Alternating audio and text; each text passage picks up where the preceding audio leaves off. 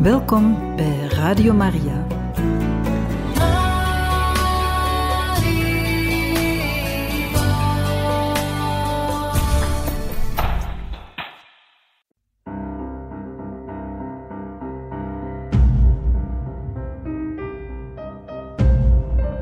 Het woord spreekt. Een programma van Radio Maria.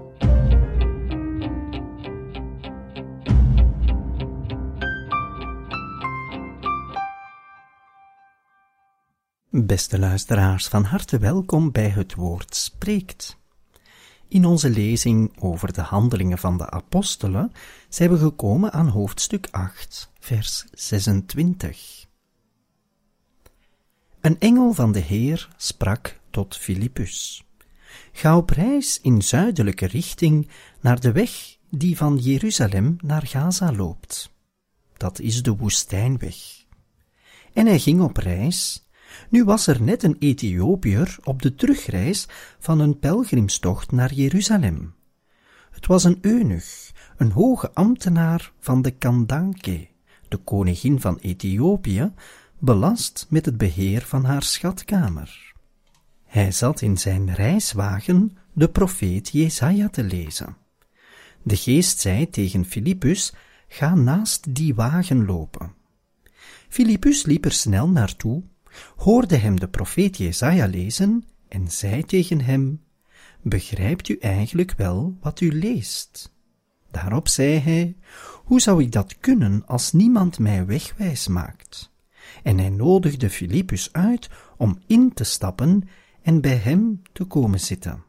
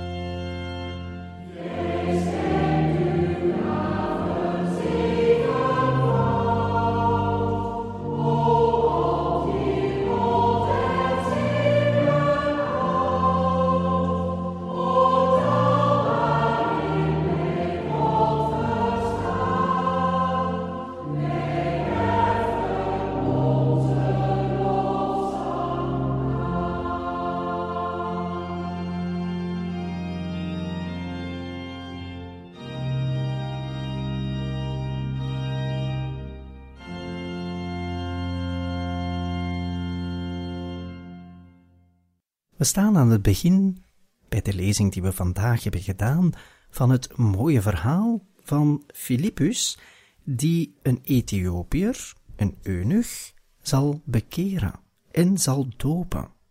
En dit omdat de eunuch leest uit de profeet Jesaja. In die tijd las men met luide stem. In stilte lezen deed men niet, omdat wanneer men luidop leest, men vaak iets beter begrijpt wat men aan het lezen is. Zo was dat ook met de eunuch. En is het niet voor niets dat Filippus de eunuch hoort lezen. Hij hoort de eunuch lezen uit de profeet Jesaja. En wat de eunuch zal lezen, wel, dat zullen we in een andere aflevering van het woord spreekt verder bespreken. Maar nu hebben we het even over het begin van dit mooie verhaal. In de eerste plaats is het een engel van de Heer die tot Filippus zal spreken. Ga op reis. Filippus luistert naar de stem van de engel, luistert naar degene die gezonden wordt door God om hem aan te duiden wat hij moet doen. Filippus is dus op missie, niet in zijn eigen naam, maar in naam van God. En dit toont aan dat hij open staat voor alles wat de Heer hem wil schenken. Ga op reis. En onmiddellijk zal Filippus dat doen. Filippus gaat op reis. En dan staat er in de Nederlandse vertaling: ga op reis in zuidelijke richting. Zuidelijke richting wil zeggen naar de plaats daar waar de zon op zijn hoogste punt staat, op het middaguur. Men kan het ook op een andere manier vertalen vanuit het Grieks, namelijk ga op reis op het middaguur. In andere vertalingen komen we dat eerder tegen. Dat Filippus net op het middaguur naar de Ethiopiër toe moet gaan. En dit moet ons doen denken aan hetgeen we elders in de Heilige Schrift vaak tegenkomen, namelijk dat de Heer wel degelijk zichzelf openbaart op het middaguur. Bijvoorbeeld, wanneer Jezus de Samaritaanse vrouw zal ontmoeten, dan is dat op het middaguur. De Samaritaanse vrouw die water komt putten uit de put en aan wie Jezus zal zeggen, geef mij te drinken. Als gij wist wie er tot u sprak, zoudt gij mij te drinken vragen. En dit gaat de aanleiding geven tot een ware bekering van die vrouw. God houdt ervan om op het middaguur de mensen te openbaren wie hij is. En het middaguur staat dan weer symbool natuurlijk voor het volle licht. De openbaring van God brengt licht. En zo ook bij de eunuch, de Ethiopiër die op reis is van Jeruzalem naar Gaza. Over dat middaguur valt er wel degelijk veel te vertellen. We lezen bijvoorbeeld in het Hooglied, hoofdstuk 1, vers 7. Zeg mij, mijn zielsbeminde, waar laat je je kudde grazen, waar rusten je schapen in de middag? Moet ik als een gesluierde de kudden van je vrienden afgaan? De schapen van God, die God lief heeft, omdat de schapen God lief hebben, wel, die rusten op de middag. Wanneer God zich openbaart, dan geeft dat rust. Het is niet voor niets dat Jezus wel degelijk vrede kon brengen. Vrede, inwendige vrede, geestelijke vrede, niet de vrede op aarde, zoals hij het zelf in het evangelie zegt. Denkt je echt dat ik vrede ben komen brengen? Nee, ik ben het zwaard komen brengen. Maar dat wil niet zeggen dat hij oorlog wenst, maar hij is een vrede komen brengen die wij vaak niet kennen, de innerlijke vrede. En dat is ook gepaard met innerlijke rust. Wanneer God zich openbaart, dan vinden wij rust in ons hart. De eunuch, de Ethiopiër, zal rust vinden. Het is niet voor niets dat dit op het middaguur gebeurt. We hebben het reeds gezegd, bij de Samaritaanse vrouw gebeurde hetzelfde. Het was op het middaguur dat zij in haar hart rust zal ontdekken.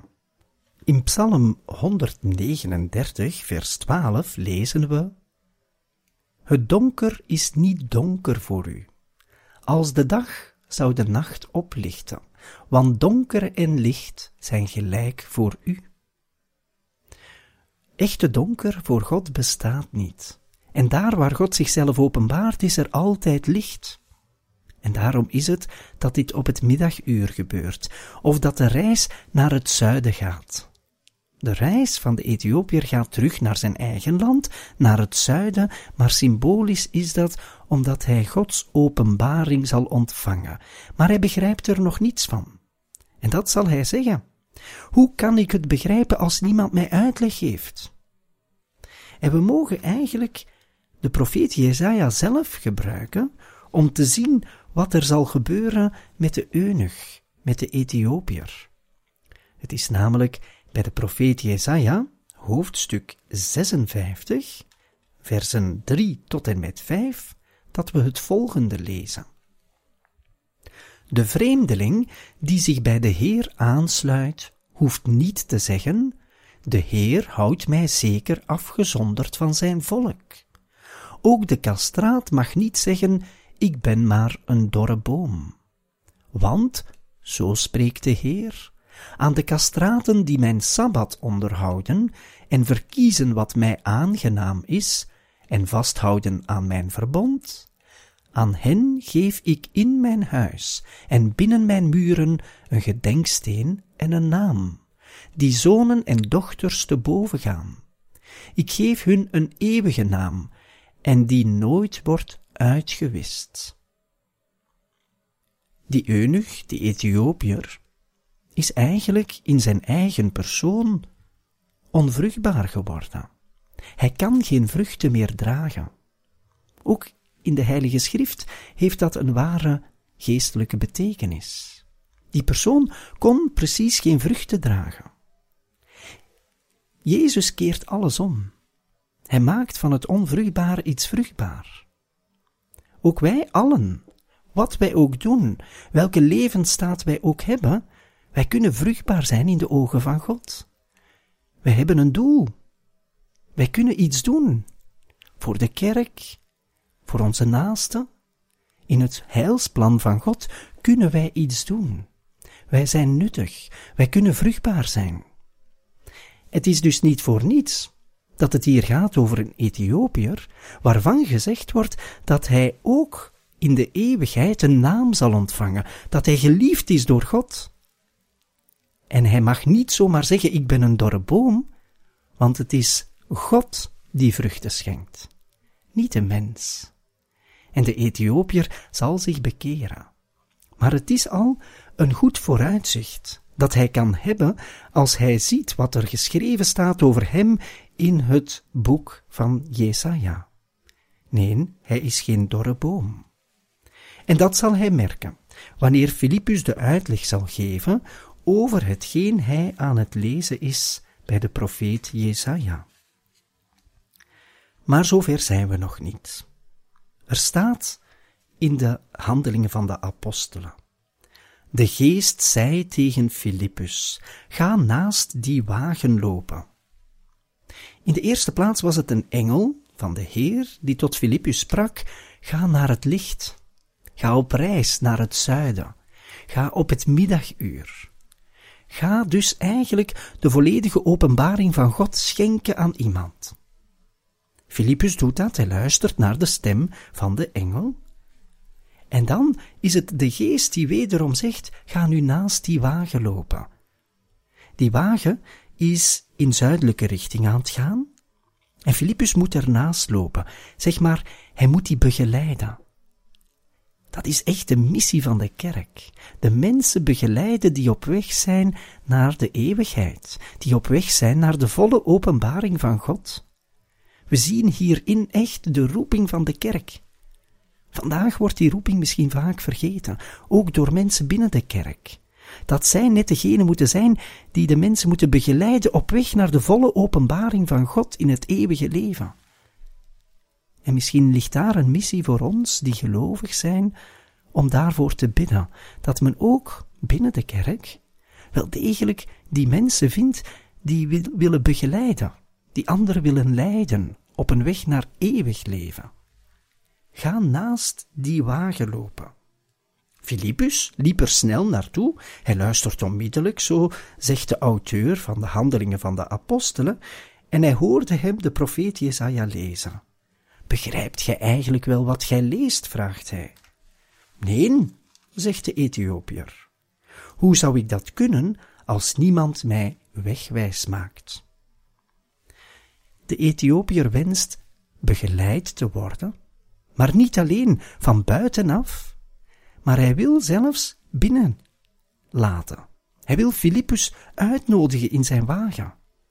Hij wil het woord van God horen, dat toont het grote verlangen van de bekering van die Ethiopiër.